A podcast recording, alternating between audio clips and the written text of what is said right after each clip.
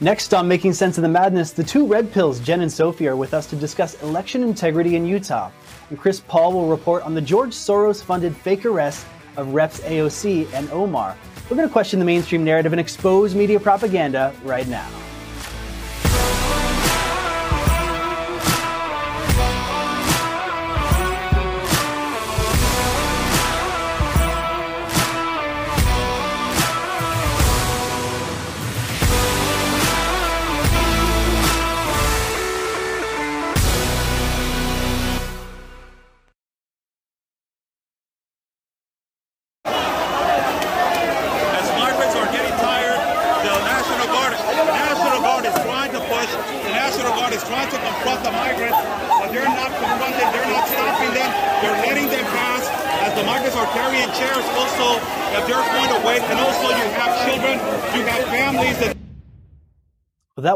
Breaking video from the invasion at the border, something you have to see with your own eyes to believe, just breaking past the National Guard there.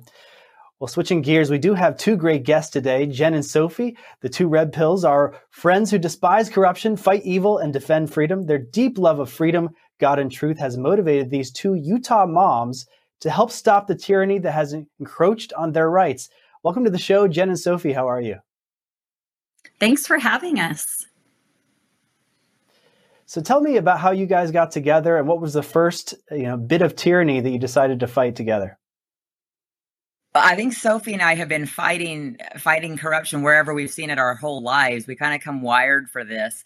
But we got together last year around the mask the mask COVID situation. Our kids were being abused in the schools by, you know, having to breathe their own, you know, carbon dioxide and other. Uh, we that's how we kind of met was was through that whole endeavor there fighting that and the education system and we realized quickly that a lot of this is stemming back you know to the election process. And there were some groups here that were looking into elections but we weren't really seeing any any results with that. They had moved on from 2020 and we weren't willing to let it go. So sophie and i shifted our focus a little bit to making sure that we preserve the data um, of the elections and started really digging into this and that's where all the trouble started.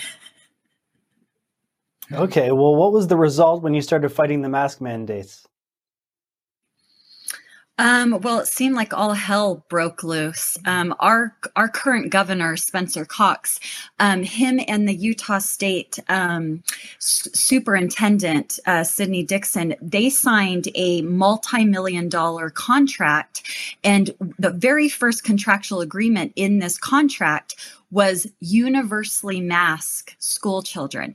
There are several other um, contractual agreements that are are just frightening. Um, but it was through 2023 and mind you this is back in 2020 so we were like wow four years you've agreed to mask our kids. Like how do you even know what's going to happen in those times? Why would you sell our kids out for money? Yes. So, so by reading this contract and realizing that our governor and our our our our education system has taken the money from the federal government, and therefore they, you know, you every time you sign a contract you're giving up some amount of of your rights because you have to honor that that agreement. And so we we understood the wrath that we were receiving from our local um government and our state government as we tried to fight this mask mandate. And we were successful. It was a huge victory for salt lake county. And you know what's interesting is that after this Salt Lake County mask mandate was overturned, um, the federal government came after um, our governor, Spencer Cox, and threatened him with lawsuits because he had broken this agreement. So this was a much bigger deal than just getting our kids to, you know, to have their their rights and the parents to have the rights to choose for their children how they wanted to handle their medical treatments. This was a literal federal lawsuit and threats against Utah. So that's kind of what started the trouble that direction. yes and just just a little uh, side note i currently have criminal charges against me because i spoke out at a public school board meeting um, out of turn. And so I have been charged with disrupting a public meeting. And I never raised my voice, never threatened anyone, never used profanity. So that's kind of the current climate of our state and our country, I guess. Yeah, you guys really took the heat. The reason why I wanted to talk about the mask mandate is because you have a model, you have a uh, a way of getting things done, and it involves, you know, experiencing that heat from the government and then you have this victory under your belt so you're going to keep repeating you know pressuring uh, until you can get more freedom for you your kids your community. So can you tell us specifically what happened? You said you the local government you got pushback from them. What did that look like? And then what was the specific victory? How did how did that victory happen? When they overturned it what did that look like specifically well, I think the biggest weapon we have, besides our vote, is the access to public records. We were able to show that the statistics they were giving were, were not legitimate. The number of hospital beds they were claiming were full, we would call the hospitals and be like, this is not accurate. The number of emails, thousands that they claimed to receive with people saying, keep our kids in masks. So if we found out there were like 12 and and two of which were for to remove the mask. I mean so you know at some point they exposed themselves and that public records that we were that we were starting to dig into was what really kind of started triggering them because all of a sudden they're realizing oh my gosh these two moms are getting our paper trail of these things not just for covid but for other information. And that's that was the problem. For example one of the uh, requests that i had made for salt lake county about the election machines they charged me almost a hundred thousand dollars for just what amounted to a couple thousand emails eventually. Originally they never said how many emails there were. They said i couldn't get a refund. They said it had to be paid up front. And my question was these are illegal rates which i could prove and how is this not extortion? And a year later, literally a year later, um, in August, um, we still don't have the data. It's tied up in court. At the end of the day, we went through this whole appeals process probably four or five different times, realized they were charging me over 90 time uh, percent uh, too high it ended up being a $4,000 request, not almost a 100,000. We got the records given to us in state records for free and they turned around and Salt Lake County sued me to prevent me from getting the records yet again. So this is the climate again that we're dealing with here is they are they are scared that people are um, getting access to to their communications. It's the proof of the collusion and, and proof of the cover up. Yeah, their gig is up. Yeah, you really have a, a, tactic that works there, requesting that information because when you catch them in the lie, that makes them legally liable, and then they have to back off their their whole agenda. So, the, great job on that, and it looks like you're using the same kind of records request tactic with the election integrity. Uh, tell us about how the Utah government is set up, because I understand it's it's different from most states. Yes. So we, instead of having a secretary of state, we have a lieutenant governor. And that poses a very interesting dynamic because the governor and the lieutenant governor run on the same ticket. Um, that is a conflict of interest because our lieutenant governor runs our elections. So you have the lieutenant governor running the election of the governor that they are on the same ticket for and it takes away checks and balances from an outside um, secretary of state right? I mean they, they directly report beneath the governor. So it's it's a it's a mess that we started here in the 1970s and it was uh, we have dug into it quite a bit. It was a, it was an intentional an intentional thing uh, to do. And it's it's not it's working very well for them. We have a history of selected not elected um, people here in utah. There are uh, lines and lines and even at the county level but even at the highest level of the governor we have governors who have, uh, governor who has resigned and then somebody else gets appointed in his place. And then the next person wins the election for lieutenant governor. And you know he resigns and then all of a sudden they appoint who they want in the place. We've had this since 2009 going on. And again these people are running their own elections. It's a vicious cycle that we really need to break yeah, and even um, in 2013, our current governor, um, who was then the lieutenant governor in 2013, the legislator passed SB 0025, and this bill direct it turns over all authority processes of our elections over to the lieutenant governor. And in this bill, there is even verbiage that states in case of mass hospitalizations, all of the processes are handed over to lieutenant governor. And just remember, this is in 2013. So you fast forward to the and the language says if there's a state of emergency. It says if there's a state of emergency this can happen. So all of a sudden, seven years later, we have our lieutenant governor who was selected, never elected, running his own election during COVID. And miraculously, he won. Yes. And they were very, very adamant during the whole scamdemic to keep us in a state of emergency. Wow, you guys are really exposing the fact that they they knew that they could use that kind of emergency as an excuse to grab power, right? So, and, and, you're also pointing out that the system's rigged from the beginning with the lieutenant governor not being a secretary of state and not having the checks and balances. So, what is your solution to to that system? Do you think reform is possible there? Absolutely. I think our very first um, goal and our resolve is we've got to expose them all. We have to show what they've been doing for year after year and how this has been a coordinated, collaborative effort to steal the elections from the, the people of Utah and from the mm-hmm. people of, of the entire country. They have stolen our vote. Well, we're going to take a quick break. When we come back, I want to find out what kind of records requests you did for the elections and how what kind of blowback you got as soon as we get back.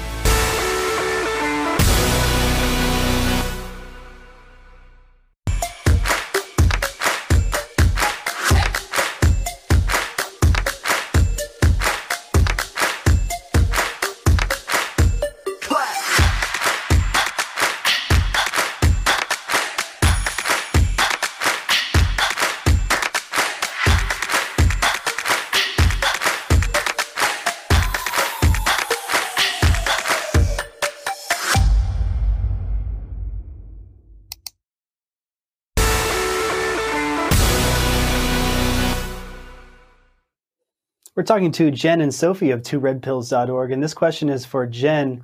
Tell us about the records request that you did for the elections. What is a project backup database, and why did you request that? Okay, yeah. Sophie and I had decided um, we had read the law and found out that if we had requested some some information about you know the uh, any information whatsoever with public records, that we were able to preserve that data all the way through the appeals process. We realized then that if we asked for election data, that we could preserve that through the retention required through the appeals process to um, not let them destroy it at the 22 month window. So that was kind of our plan. We split it up. Sophie asked for ballot images and tabulators. I asked for the project backup database and the cast vote record. When I asked for that project backup database, which by the way is just a copy of the backup copy of the database that has the raw data in it. Um, it wow. Um, the lieutenant governor um, sent these te- uh, text messages to a reporter, an, a non-friend reporter of the Salt Lake Tribune, the same evening. And mind you, this is a problem because our our GRAMA law, which is our public records law, uh, does not allow them to give out our private information. I mean, our, our requests can be public, but you can't just you know give out you know the rights of an individual to have privacy on their information. And so we have proof that she had written to this reporter, gave him my contact information, and they're having this exchange of text messages that we were able to get unredacted, which was um, great. They're they're saying you know She's working with the Lindell crowd. She's working with Tina Peters. This is the same thing. This is bonkers. One of the quotes was, How the hell did she know what to ask for? Um, uh, Bryan Schott, the reporter, said, I'm going to send my InfoSec guy on this and get on it. Well, interestingly enough, about 24 to 30 hours approximately later from these text messages i have two men on my on my porch posing as uh, pest control and they were walking the periphery. They were hanging out by my internet box. They were there for 20 minutes. Now this normally may not be a huge problem for having pest control uh, why there were two of them with no clipboards no signs no business cards no car. Um, i was the only house they went to in the entire neighborhood. I checked with all my neighbors except for the one across the street who was questioned about when i am home home and to let them know that I had a, a, a pest problem and that don't be surprised if you see them in my yard again. And this is in the dead of winter, Utah mm-hmm. winter. There's snow on the ground, not a lot of pests yeah, there was literally snow on the ground in the middle of December. It was it was it was bizarre. Well, you you do have a pest problem. It's just it's a deep state asset pest problem, and they were snooping around where they didn't belong because you, a citizen of your state, had the audacity to want to know what was going on with the elections, and they want this to be a black box that no one can find out. So, why do you think exactly. the Utah government and all these officials don't want you guys to know about the election data? Well, and in those text messages, the lieutenant governor says we think she has this information illegally and needs to justify having it. So I don't know if that was her justification to send men to to hack into my computer. I don't I don't know, but um, the problem is is I don't believe, and there's a plenty of evidence that shows these people who are running our state right now really probably did not win this election. I mean, Governor Cox, for example, is claiming to have fifty three thousand six hundred and fourteen more votes than Trump in a red state. Now that that is a phenomenal accomplishment if that's the case because first of all, we've only found 12 people across the state who voted for him. We've been looking for a year. The second reason that's a huge accomplishment is because that would make him the only governor in the whole United States in a red state who has outperformed Trump. No one else can claim to have done that, and especially not by 53,000 votes. And again, he's running his own election as lieutenant governor before then. Uh, so I think they've got reason to hide some stuff. Yes, and and we are the only red state that went to universal mail-in ballots. So all of those things so start adding what, what up. kind of what kind of things are they trying to do to stop you here? Because you're not giving up, right? Well, we have several court cases that we are fighting right now. Um, for example, we we we filed a lawsuit for the data election returns that Jen referred to. Um, for three counties in our state. And now the lieutenant governor two times has filed through the AG's office to dismiss our case. She she intervened and what's really important is the counties own the data. We have record of the lieutenant governor admitting the counties own this data. Yet somehow, when we ask the counties for this own data that they own, she has threatened them with a lawsuit if they give it to us. She has intervened in the in the court case, right? And then, like Sophie just said, has the attorney general twice saying, "We got to get this dismissed. We got to get this dismissed." Well, why can't we let a judge interpret the law? Um, you know, she came unglued when I appealed for the project backup database with lots of points of law that said, look, it, actually looks like we can have this information. The counties wrote back to her and said, Lieutenant Governor, we did what you said. We told them they couldn't have this data, but we don't know how to answer this appeal. It's pretty compelling and high and dry, except for one county. Yes, yes. So, and um, just really why this case is so crucial and important is because every single state in the country besides Utah, it, the citizens of those states are being able to request and receive these data election returns that our lieutenant governor is denying us and stepping into lawsuits like what is she so afraid of? Why can't she let the law or a judge decide? So we had one county that had a local appeals board who spent almost a week uh, several lawyers on it. They, and they said you know we, we have this case in front of us with you guys. We're going to study the law in depth. They did. They did their due diligence. We're really impressed with how much time they put into it understanding it. They wrote back and said you know three out of these four things you're asking for with the exception of ballot images they said three of these four things we can't see how the law says you can't have it. Well it's interesting because we just had a court case last week the first hearing um, with the, the, two motion to dismiss um, things from the attorney general, and it was a bizarre court case.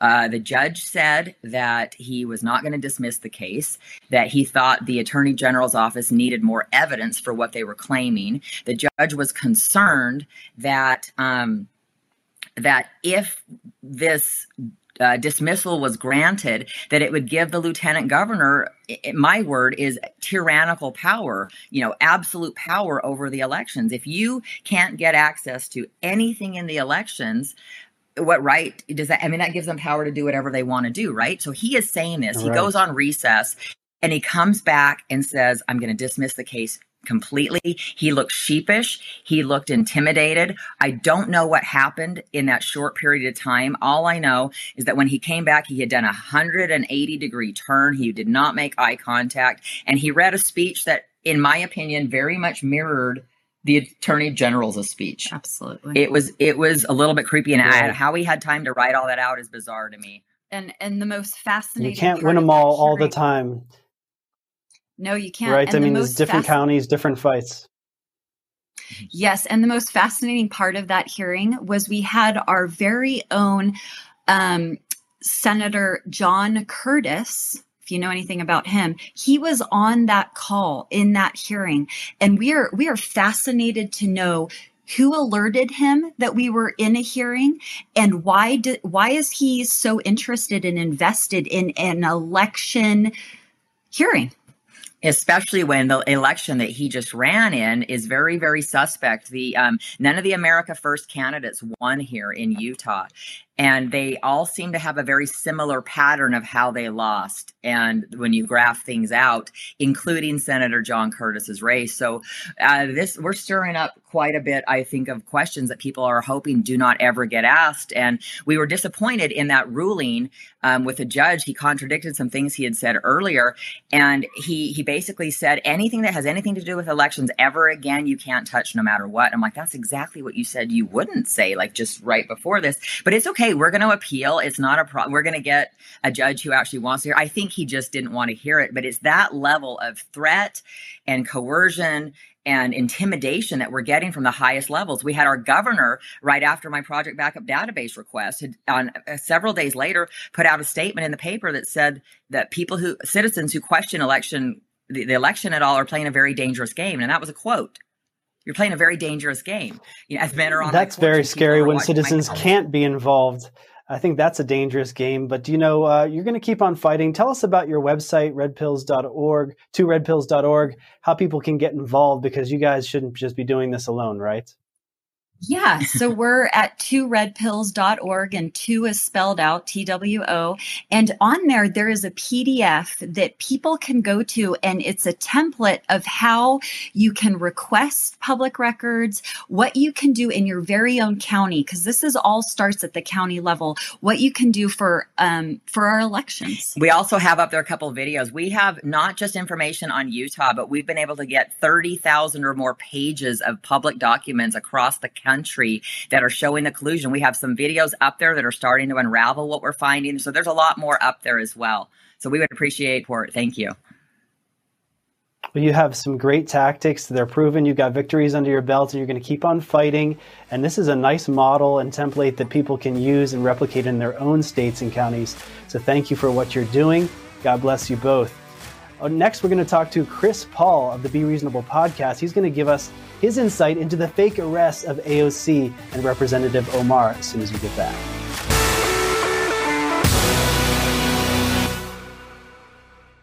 Inflation is out of control. The price of gasoline has doubled in a very short time, and interest rates are set to rise. How do you protect and grow your portfolio to make sure that you do not outlive your assets? Invest in annuities that have rate lock.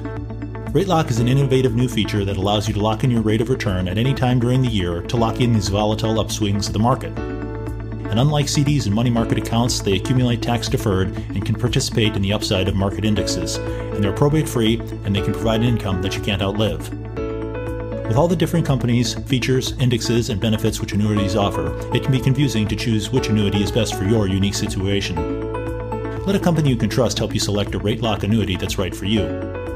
Add an annuity to your retirement portfolio and start enjoying the many benefits that smart investors love Call the Cleveland Insurance Group at 844 USA 2024. That's the Cleveland Insurance Group at 844 USA 2024. The Cleveland Insurance Group 844 USA 2024.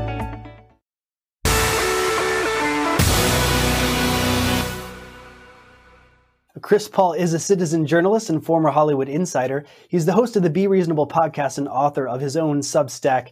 Chris, let's talk about these fake arrests of AOC and Representative Omar. Just bizarre, to say the least. Bizarre is right, man. I mean, at this point, how do you not look at this and think this is just a game? This is just a show. Like we're being tricked. They didn't have handcuffs on. What part of that arrest was real? See, that's the thing I'm confused about. So they were setting this up the whole time. One of Ilhan Omar's staffers tweeted out a half an hour before the incident members of Congress, including Ilhan, will be participating in a civil disobedience at the Supreme Court, potentially including arrests. So what about what they were doing would have necessitated arrests, right? They got arrested for, I guess, blocking traffic or something like that. And they pretended to be handcuffs. AOC has now come out and explained that as the proper tactic to take with police if you're being arrested. Put your hands behind your back. Now, I was under the impression that no one should ever give an arrested person advice on how to handle the police. Like, if, for instance, you're a black man who gets stopped at a traffic stop, it is racist to advise that black man on how he should interact with the police in order to uh, avoid escalating the incident. But AOC just gave us all advice on what to do. Apparently, you're supposed to put your hands behind your back as if you've already been handcuffed and then walk with the cop behind you so that everybody knows the cop has handcuffed you and you really are arrested. Now, she's claiming that these arrests were real. And the evidence of that is that the Capitol Police issued her a $50 fine, which she then paid. So the legal system operates really quickly when it's a congressman and not when you're a January 6th protester who's still rotting in a DC gulag, apparently. So I guess that that was the extent of her arrest. She was never uh, taken to any jail. They didn't go through that whole thing. I'm not sure there was a mugshot for her arrest. But you know, the really interesting thing is if this was a real arrest, why isn't AOC out there talking about how unjust it is for these police officers to be arresting peaceful protesters? She seems to be getting a lot of uh, a lot of attention from this, and she seems to be enjoying it. She keeps coming up with other excuses about why this was a necessary form of protest and that the entire thing was legitimate. I I, I don't know. Doesn't look legitimate to me. It's it's very good that you brought up the the they put out that almost like a press release or a social media post right. before the event saying, "Hey, they might get arrested," you know, just kind of priming the audience for for that event and then sure enough the pictures came out, but the pictures were just that, uh, the photo ops, you know, and, and AOC's known for her crying at the border fence, you know, with there's oh, yeah. fake photo ops and then when you zoom out, the reality is very different from the very uh, perfectly, uh, you know, manicured photo that ends up being released. But I want to play that Ilhan Omar uh, video again because at the very end, right when you think that she's uh, handcuffed because her hands are behind her back, she actually waves. So let's see the, till the very end of the Ilhan Omar video again.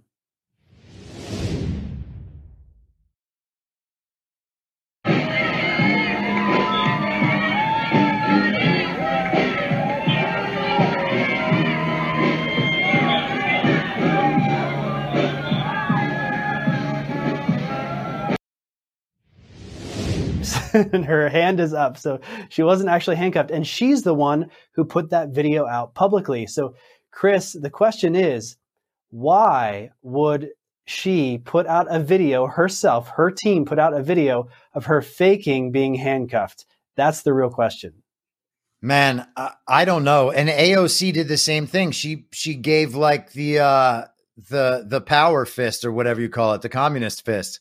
Um I don't know why they would put that out. I have to assume that they must have missed it. I mean, at least that's one interpretation. Otherwise, they meant to do it, and that's a much stranger path to go down. But assuming they just missed it, you know, this was a photo op. They took the video they were supposed to take. They didn't realize the video went on too long. They thought the whole performance was wonderful, and they just popped it right up on social media. I mean, that sort of thing does happen. You know, it could just be some kind of oversight on their part. Their social media team really wanted to get that out. They had set up this photo op, this uh, you know, attention grabber for days. They were clearly attempting to do it.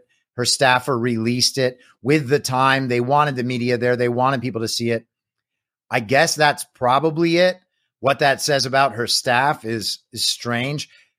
It's amazing to me that the squad members will always double down on stuff like this. They can never back off because the things they do are so audacious.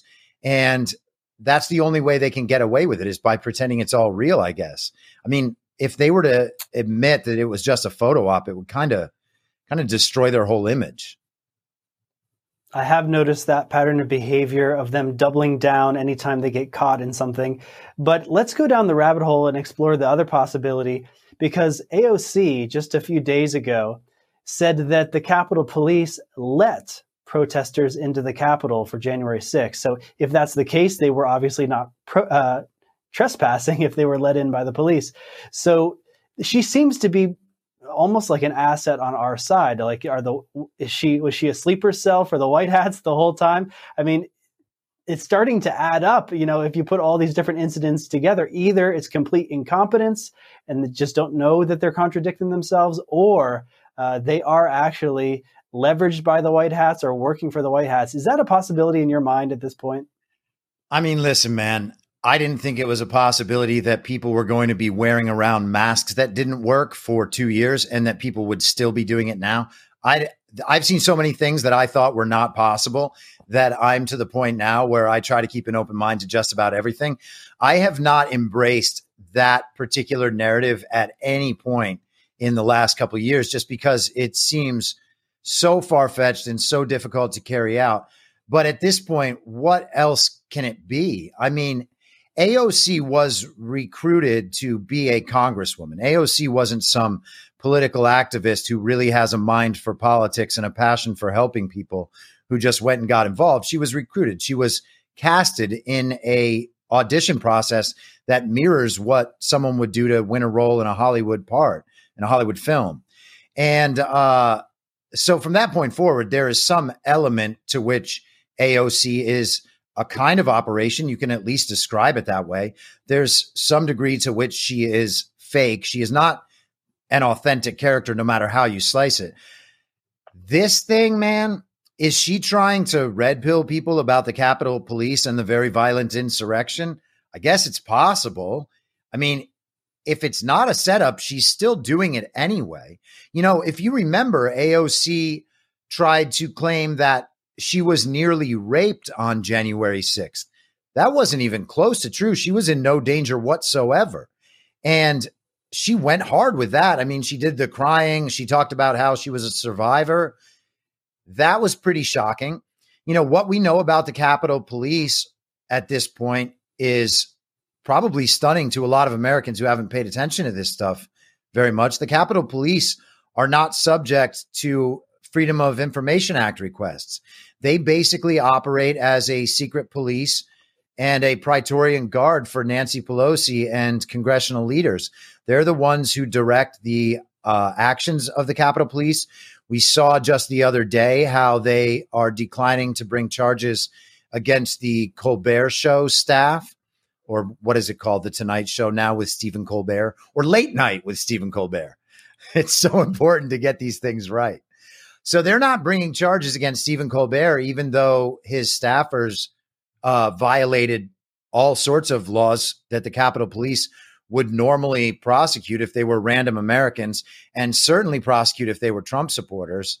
So, I mean, if they're trying to wake up everyone to the corruption of the Capitol Police, to the corruption of the people running the Capitol Police, and to how much of a farce the entire thing is, they're doing an excellent job. If they're not trying yeah. to do that, they're still doing an excellent job. Yeah, you know, uh, if I scripted it myself, I couldn't have planned it better for her to be red pilling and awakening people right now. We're going to take a quick break. When we get back, we're going to talk about how Joe Biden announced he has cancer and the World Economic Forum wants to block out the sun as soon as we get back.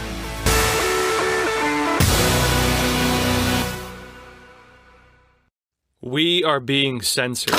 America's news outlets no longer provide the truth. 90% of news outlets in the United States are controlled by six corporations. They're not out to tell you the truth of what's happening, they're out to tell you the picture of the world that they represent. The mission of the Epoch Times is to chase the truth, to ground all statements in facts, and prevent people from being misled. This is a battle, a battle between truth and deceit a battle between forces that would ensnare this country in ignorance and between a media that wants to present you with the truth. Subscribe today to our digital edition at theepochtimes.com and join the Americans who are seeking truth and tradition. Read the difference on all your devices. We'd love to have you on board.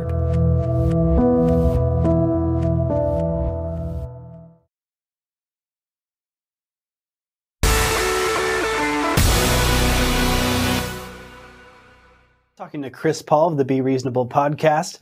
And Chris, let's play this clip of Joe Biden announcing very off the cuff that he has cancer. Off the window. That's why I and so damn many other people I grew up have cancer. And why can't for the longest time Delaware had the highest cancer rate in the nation. I'd have to put my money on brain cancer, Chris. Do you think that was just a dementia moment, or do you think he he let something slip that he actually is suffering from that? Man, just like the last story, the truth is it's so bizarre. It's hard to come down anywhere on it, you know? Could it have been Joe Biden misspeaking? Of course it could. He misspeaks all the time it's hard for him to get a clear sentence out, even though he reads almost every sentence he says. He is either reading what he's saying or he's repeating something that he's been saying for 50 years all the time. There's almost no straying from those two things. And every time he does, he misspeaks as well. So all of what Joe Biden says is a mess. Does he have cancer? Did he just let it slip? I mean, I guess it's possible. The White House has come out and tried to cover for that. Those explanations don't really make a lot of sense.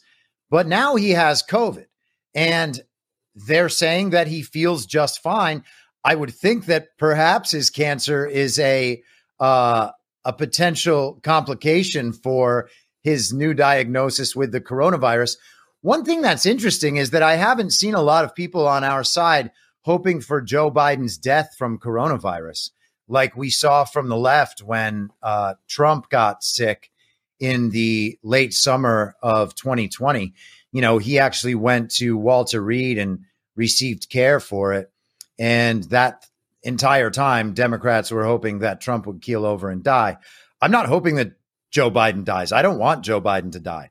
I want Joe Biden to live and sit in a courtroom and be tried for his 50 years worth of criminal corruption in office, in addition to his various perversions and wherever those have led. And I want to know that he's alive to watch Hunter be tried for crimes as well. So I don't want any of them to die. I hope Joe has a nice, speedy recovery and that we don't have to embrace a world where we have to pretend that Kamala Harris is now president. Well, I just saw that CNN reported that the Hunter Biden federal litigation has hit a critical juncture, whatever that means. So they're putting it out there. The mainstream media is putting it out there that Hunter Biden certainly is being investigated for crimes. Uh, what does that signal for you?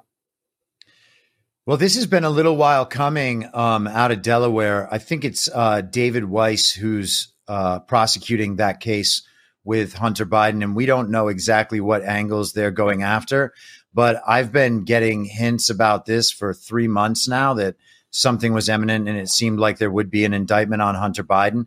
It seems to me like the media is putting that out there because they know something's coming soon. I mean, I'm not going to say it's going to come today or next week. You know, every time we think we have a proper date on something, we find out we're wrong. But directionally, it does look like Hunter Biden will be indicted at some point.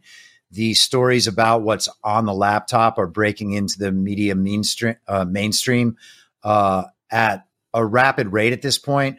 Um, the research group Marco Polo is the uh, they're kind of the source of all of this information. Every time you see one of these articles released in the New York Post, the Daily Mail, and the Sun UK, that's all stuff that's coming directly from Marco Polo. And then the rest of the media begins picking those up. Uh, they've done an incredible job with this research, and I think we're going to begin to see a lot more of it as we get closer to them releasing the final report. But I do expect a Hunter Biden indictment. I don't know how that'll be handled. They might be, I know this sounds conspiratorial. This is just looking ahead. It is speculation. And I admit this is speculation. I don't have secret info.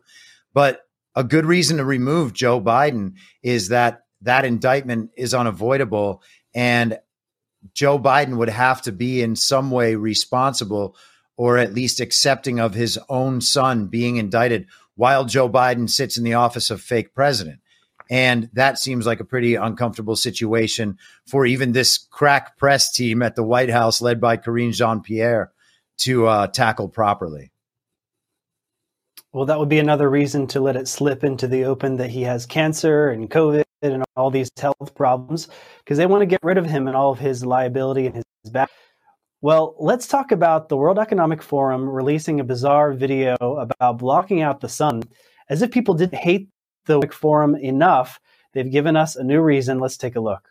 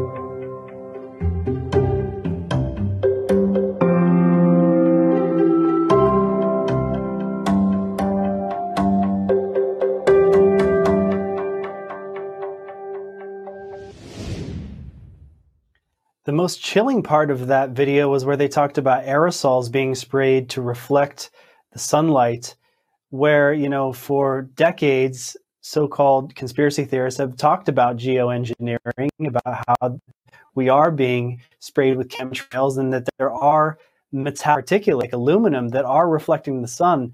And so this seems like a soft disclosure. Any thoughts from you, Chris? Yeah, I mean, I suppose you could take it that way. I think that this is part of their agenda to bring us into this technocratic utopia that they believe a global communist order would allow. It always strikes me as odd that they have this quasi religious uh, obsession with trying to save the earth from the sun.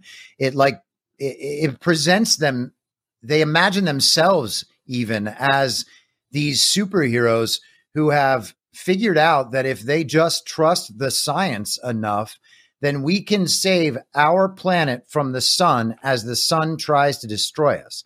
It is a very, very strange um, atheistic religious worship of scientific materialism. And it is always shocking to me, not only in how far they take it, but in how obviously stupid it is. I mean, these people fail at absolutely everything. You know, that is the big picture on all this. They can try to implement their plans and they can explain their plans and they can get all of the very intellectual academics around the world on board with their plans that Yuval Noah Harari who's like the uh, philosopher king of this movement. He can write his books. They can all get all the expertise in the world and try to convince people that they're right. But every time they try to execute in reality, it fails. This climate obsession is is really, really deranged. And you know, there was an article in the LA Times last week, and I think it probably pained them to admit this but the headline and the entire article was about the fact that solar panels are nearing the end of their 30 ish year life cycle from when the initial push for solar in California was made back in the late 80s and early to mid 90s. So these solar panels are nearing the end of their life cycle. They're being removed. Only one in 10 is being recycled because it turns out it costs 10 times as much to recycle them as it does to just simply put them in a landfill. So they're putting them in the landfills and they're actually contaminating groundwater with the dangerous chemicals in the solar plant panels. We found out the same thing was true for uh, the wind turbine blades. in addition to the fact that they kill tons and tons of birds. And neither of these energies actually produce enough green energy to fulfill the needs of the electrical grid. We saw that last year in Texas, and they're blaming the power outage in Texas from last year on extreme weather conditions. It wasn't extreme weather conditions that did that, it was the regulation of the grid that required a certain percentage of the power to always be produced by quote unquote renewables at all times. And so it was too rigid for them to adjust, and people ended up dying because they froze to death after the power went off. These are problems with the green agenda. And the funny thing is, you know, they announced years ago that recycling doesn't work, like the blue bins in Los Angeles that everybody throws their plastics and their bottles into after washing them. Those don't get recycled either. The whole thing is a lie. Every one of the steps they've taken is a failure. They continue to pretend that all those failures are actually just speed bumps on the road to progress. And the way to fix it is to pump more money into it and to double down on all these problems. It is utterly insane.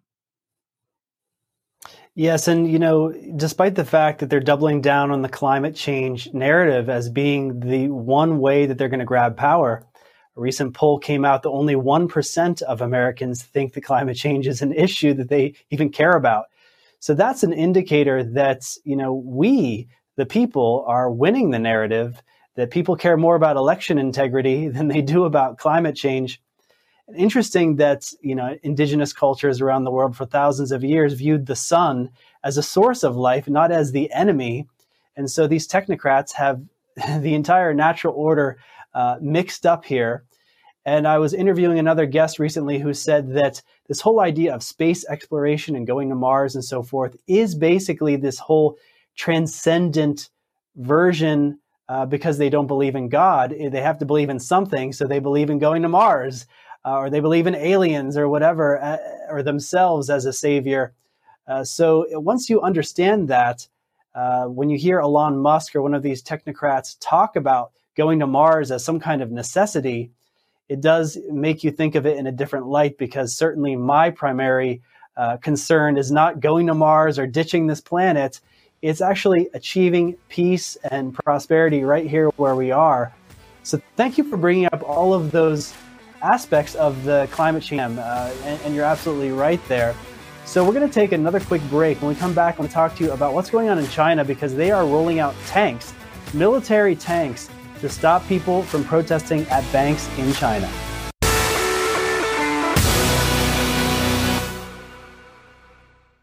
Government induced inflation, taxes, rising interest rates, political instability. All of these can have a crushing effect on our investments, often causing the stock market to go down.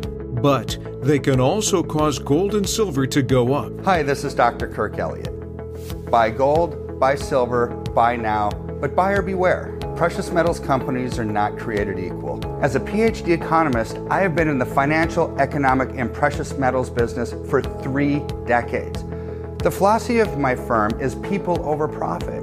I encourage you to read my bio to learn more about me at kirkelliottphd.com. Now is the time to own physical metals in an IRA, 401k, and outside of a retirement plan. Don't let the government destroy your hard earned assets any longer. Call 720 605 3900 or visit kirkelliottphd.com.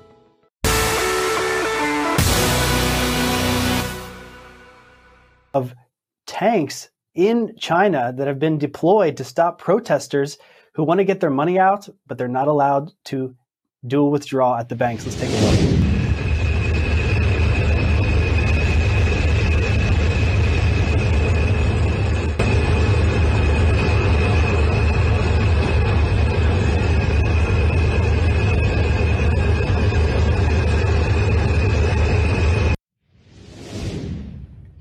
That's right. There's a run on the banks in China. People want to take their money out of the bank, but they're not allowed because their deposits have been marked as investments that uh, the bank is not allowing them to take their money out. So people are protesting. They're showing up in crowds at, at the banks, and the government in China is saying, "Hey, wait! Did you have your your COVID QR code in place? Are you allowed to be in public at this time? And and then if they they break the rules, they send the tanks after them.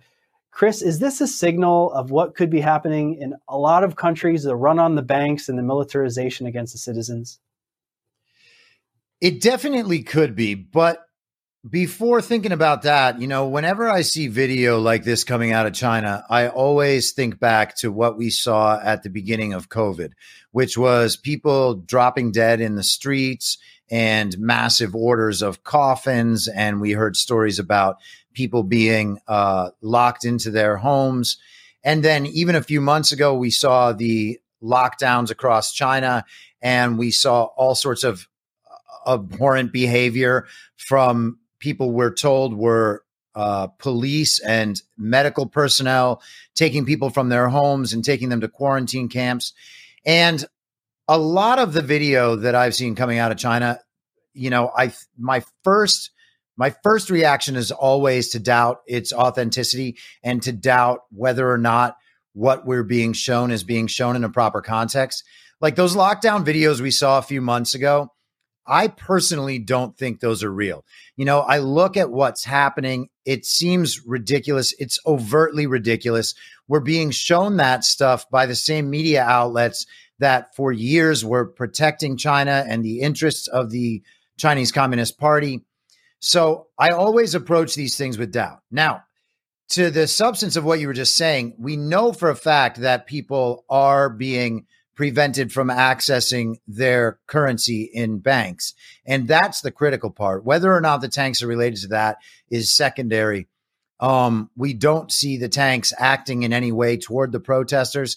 This could be a, a show of force to maybe tamp down the protests without exercising anything actually violent.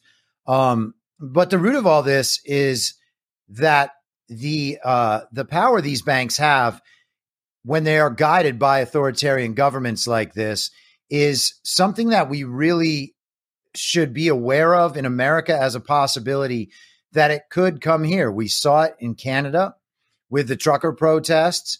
Justin Trudeau and Chrystia Freeland were out there uh, saying it's a great idea, actually, to be able to stop anyone associated with the protests or with funding the protests it's a great idea to just shut their bank da- bank accounts down completely. That is a pretty authoritarian step. We should recognize where we are in the process toward absolute uh, tyranny when we see stuff like that. And I don't believe that Americans do totally understand that.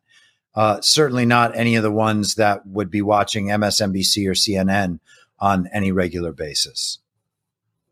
Well, speaking of authoritarian power grabs, you've got all of these uh, leaders in Europe resigning, and the people who mm-hmm. seem to be lining up to take their place are World Economic Forum stooges. So, how do you interpret this, Chris?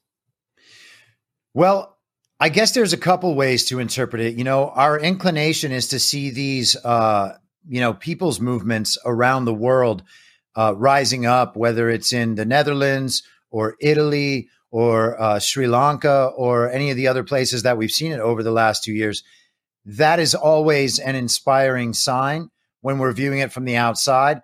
But we also have to keep in mind that part of the playbook that we are subject to right now, and that many countries around the world have been subject to in the last 30 or 40 years, uh, George Soros's currency manipulations, the color revolution playbook, and infiltration with these uh, communist Marxist organizations.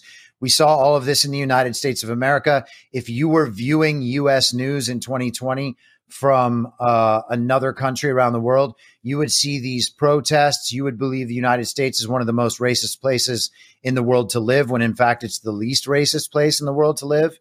And, you know, from an outside perspective, we would have an entirely uh, misinterpreted view about what's happening in the United States by watching Black Lives Matter protests. We know that that was initially, on some level, a grassroots movement where people were sincerely concerned about the issue, which obviously they misunderstood, but their concerns were sincere and they wanted to go out and make their voices heard and they cared in their own you know, unsophisticated way about a more just society. But what BLM and Antifa ultimately are are well funded, well organized domestic terrorist organizations that are happy to co opt a grassroots movement. Now, do we see the same thing in Italy? Do we see the same thing in Sri Lanka? It seems like maybe we do.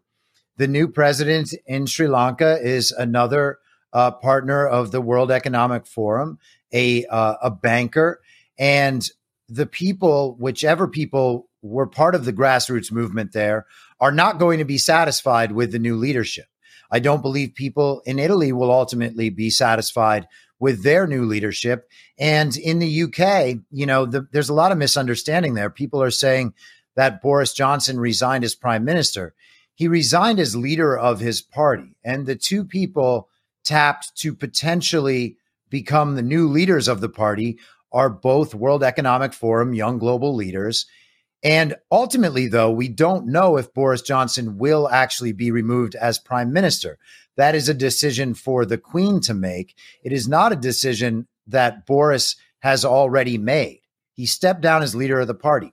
Traditionally, the leader of the party in power is also the prime minister, but there is actually a formal role for the Queen in this part of government. You know, we're raised to believe that these uh, royal families around the world are merely figureheads, but that's not true. They have a formal relationship with the constitutional government, which should indicate to us that their government is not like our government. They are accountable to a monarch at some point.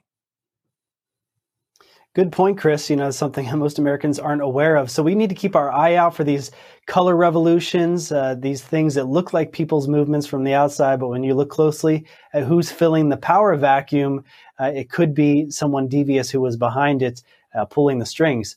So, you know, the last thing we got to wrap up here in, in 30 seconds, but I was wondering if you would give us your comment on BlackRock losing over a trillion dollars in the last six months. Some people celebrating it. What are your thoughts? Well, listen, I mean, BlackRock is ostensibly the enemy. So if something bad happens to them, it seems like it's good for us. But you got to take multiple perspectives on all this stuff. Same thing with the the Sri Lankans deposing their president. You know, there's another view to it, and that's that BlackRock is investing other people's money. The other people, many of them, are just common American citizens who maybe have their money in a pension fund that BlackRock invests. There are real people who can be hurt by these losses. And we're seeing that all across the board, no matter what issue we get to. Everything that seems and feels like a win to us is going to come with some pain, you know, because all this stuff is so deeply interconnected and interwoven. You can't just cut one thread and expect everything else is just going to be the same. So, like everything else, we're going to have to watch it develop and we'll see. Yeah, it's better not to celebrate too early because I was watching as BlackRock was buying up all of the real estate in the United States and just pushing out people from being able to participate in the market. And now they they lose so much of their bottom line. And who's the one that loses both times when they speculate and then when they lose? It always seems to be the middle class. So yeah, let's keep an eye on that as it develops. We'll keep on questioning you. You're on the show once a week, so we'll get your your thoughts as it develops. Thank you for joining us, Chris Paul of the Be Reasonable podcast. Thank you for watching AmericanMediaPeriscope.com. We are America's Patriot only super channel. You can reach us at ampnews.us. You can get my breaking news updates at SeanMorganReport.com and follow me on Truth Social at SeanMorganReport. God bless all you Patriots. Good night and good luck.